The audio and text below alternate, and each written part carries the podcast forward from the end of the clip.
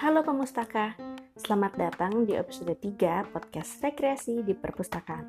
Podcast ini membahas tentang berbagai program menarik yang dijalankan di perpustakaan. Juga obrolan seru seputar isu dan tantangan yang kita hadapi sehari-hari. Nah, episode 3 ini tentang apa? Selamat mendengarkan!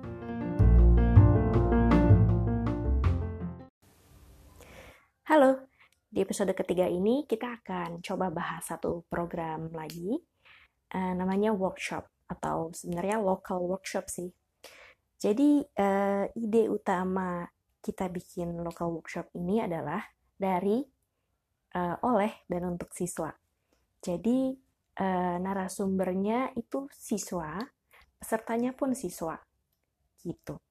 Jadi local workshop ini bisa dijadikan satu series program tentang apapun minat yang sedang disukai sama siswa. Bisa aja tentang sesuatu yang lagi hype, jadi lebih menarik minat siswa untuk ikut serta dalam kegiatan ini.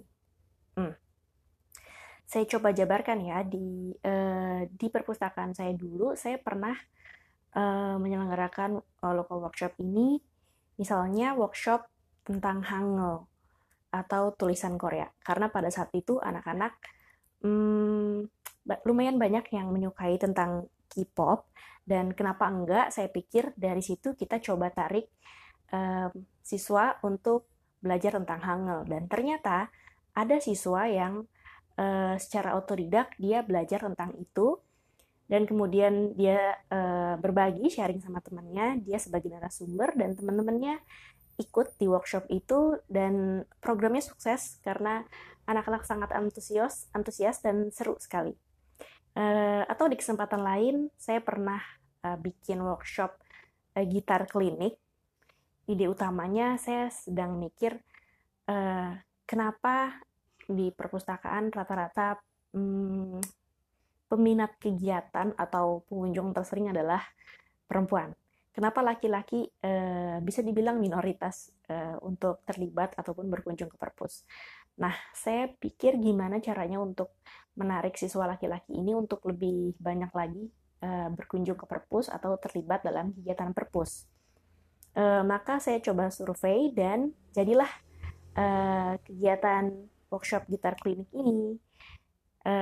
Seperti ide awalnya, pembicaranya pun siswa yang lebih mahir, lebih bisa menguasai bermain gitar, dan pesertanya pun mix, perempuan dan laki-laki. Dan seperti goals awalnya, saya ingin melibatkan lebih banyak laki-laki, dan alhamdulillah goalsnya tercapai untuk melibatkan laki-laki lebih banyak untuk ikut serta di kegiatan perpustakaan.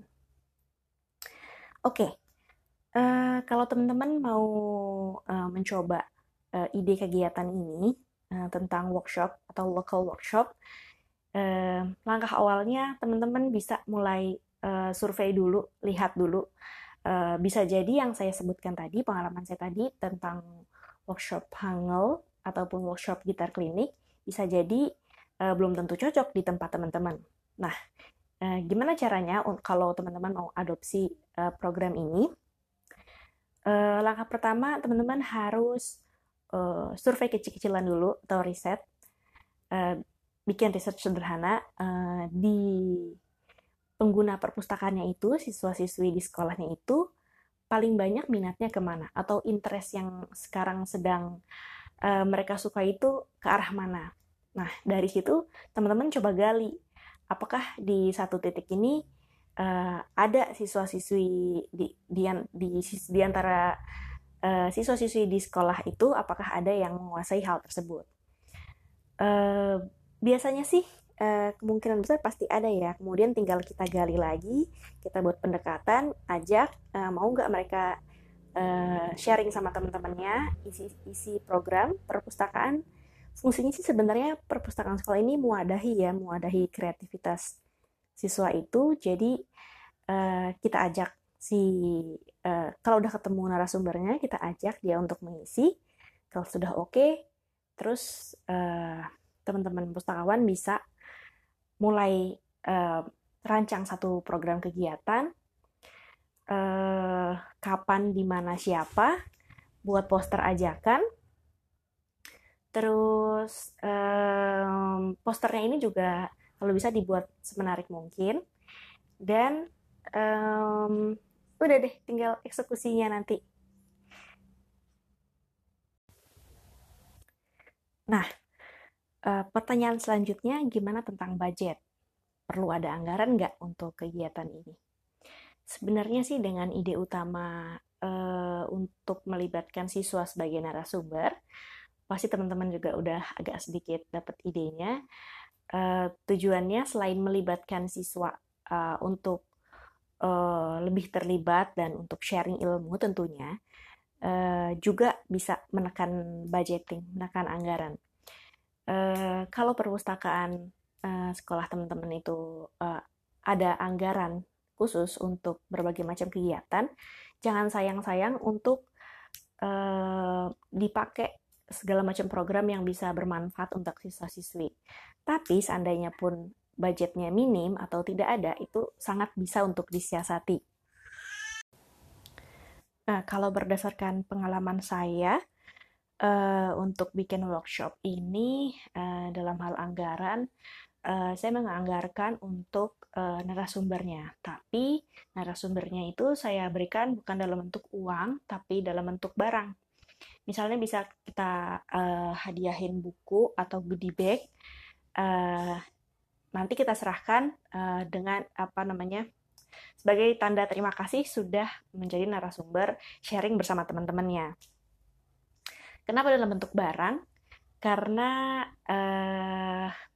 pertama sebenarnya budget yang ada untuk kita itu terbatas, dan juga kita putuskan dalam bentuk barang supaya anak lebih menghargai. Jadi dia bisa belajar bahwa sharing itu asik, sharing is caring. Jadi dia berbagi sama temannya dan temannya merespon dengan baik, itu udah satu kesenangan tersendiri buat mereka. Itu kan tahapan pembelajaran buat siswa juga ya, dan mereka bisa bersyukur, berterima kasih gitu. Alhamdulillah, jadi udah sharing sama teman-temannya, terus dapat gift dari perpustakaan sebagai ucapan terima kasih. Kita kasih goodie bag tadi, isinya bisa buku atau lain-lain yang berkaitan dengan itu. Kemudian tentang durasinya berapa lama? Biasanya saya akomodasikan sekitar 1 jam, 1 sampai 1,5 jam, itu cukup. Slotnya masih di setelah KBM, setelah siswa pulang sekolah. Kemudian karena workshop, yang harus diperhatikan adalah di poster ajakan kita harus umumkan ke siswa peserta yang mau ikutan dalam kegiatan workshop tersebut untuk apa-apa saja yang perlu mereka bawa gitu, sesuai sama tema workshopnya. Karena kan judulnya workshop ya, jadi mereka tidak hanya sekedar menyimak, tapi bisa mempraktikkan langsung, bisa interaktif langsung sama si narasumbernya, yang mana itu temannya sendiri gitu. Misalnya seperti 2 contoh yang sudah saya sebut di awal tadi, misalnya di workshop Hangul. Jadi di workshop Hangul ini sebenarnya si presenternya itu, narasumbernya, mereka menjelaskan tentang Hangul-Hangul dasar, huruf-huruf dasar yang mereka pelajari secara otodidak. Dari situ larinya bisa ke, misalnya ke lagu yang lagi happening. Di situ diambil liriknya yang masih tulisan Hangul. Kemudian bisa juga dari buku bacaan atau dari film. Nanti ditarik Hangulnya, terus apa-apa yang bisa mereka baca, apa yang bisa di-sharing. Nah, peserta bisa membawa juga apa-apa yang berkaitan sama tema tersebut. Misalnya ada yang bawa buku bacaan, mereka ada yang punya, atau ada yang bawa CD musik, karena rata-rata waktu itu yang ikutan fans K-pop ya, jadi mereka punya album atau majalah yang ada tulisan Hangulnya dan dipraktikkan langsung pada saat workshop itu gitu. Terus misalnya lagi pada saat workshop gitar klinik, jelas ya, karena nama judulnya aja udah gitar klinik, berarti kan belajar tentang notes-notes dasar untuk cara bermain gitar itu. Jadi pesertanya pun sebagian besar bawa, tapi bukan berarti yang tidak punya tidak bisa ikutan, bisa aja mereka datang join sama teman yang punya. Tapi sebagian besar membawa gitar itu untuk dipraktikkan langsung. Tapi tidak menutup kemungkinan juga yang tidak punya, tapi mereka pengen belajar, pengen ikutan, kita tetap akomodir juga sebagai pustakawan sekolah ya. Jadi kita tidak membatasi keinginan siswa dengan kemampuannya. Jadi mereka boleh tetap datang, mereka informasi kita, saya pengen ikutan tapi saya tidak punya gitarnya. Oh ya udah nggak apa-apa, nanti kita tetap akomodir dan kita bikin grup-grup, kita gabungkan mereka dengan teman-teman yang punya, dan alhamdulillah acaranya tetap berjalan lancar dan mereka bisa have fun belajar di perpustakaan melalui workshop ini, gitu. Nah, kalau teman-teman pengen coba praktikan tentang local workshop ini di perpustakaan sekolah masing-masing atau juga di perpustakaan umum ya, sangat bisa.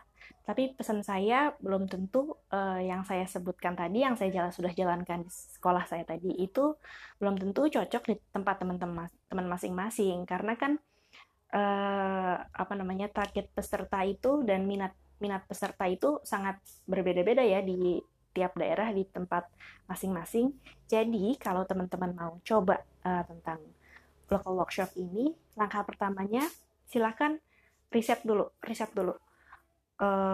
apa minat apa nih yang teman-teman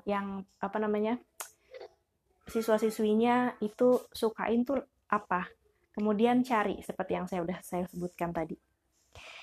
Oke deh, podcast episode 3 ini sampai di sini dulu, sampai ketemu di episode selanjutnya. Dah.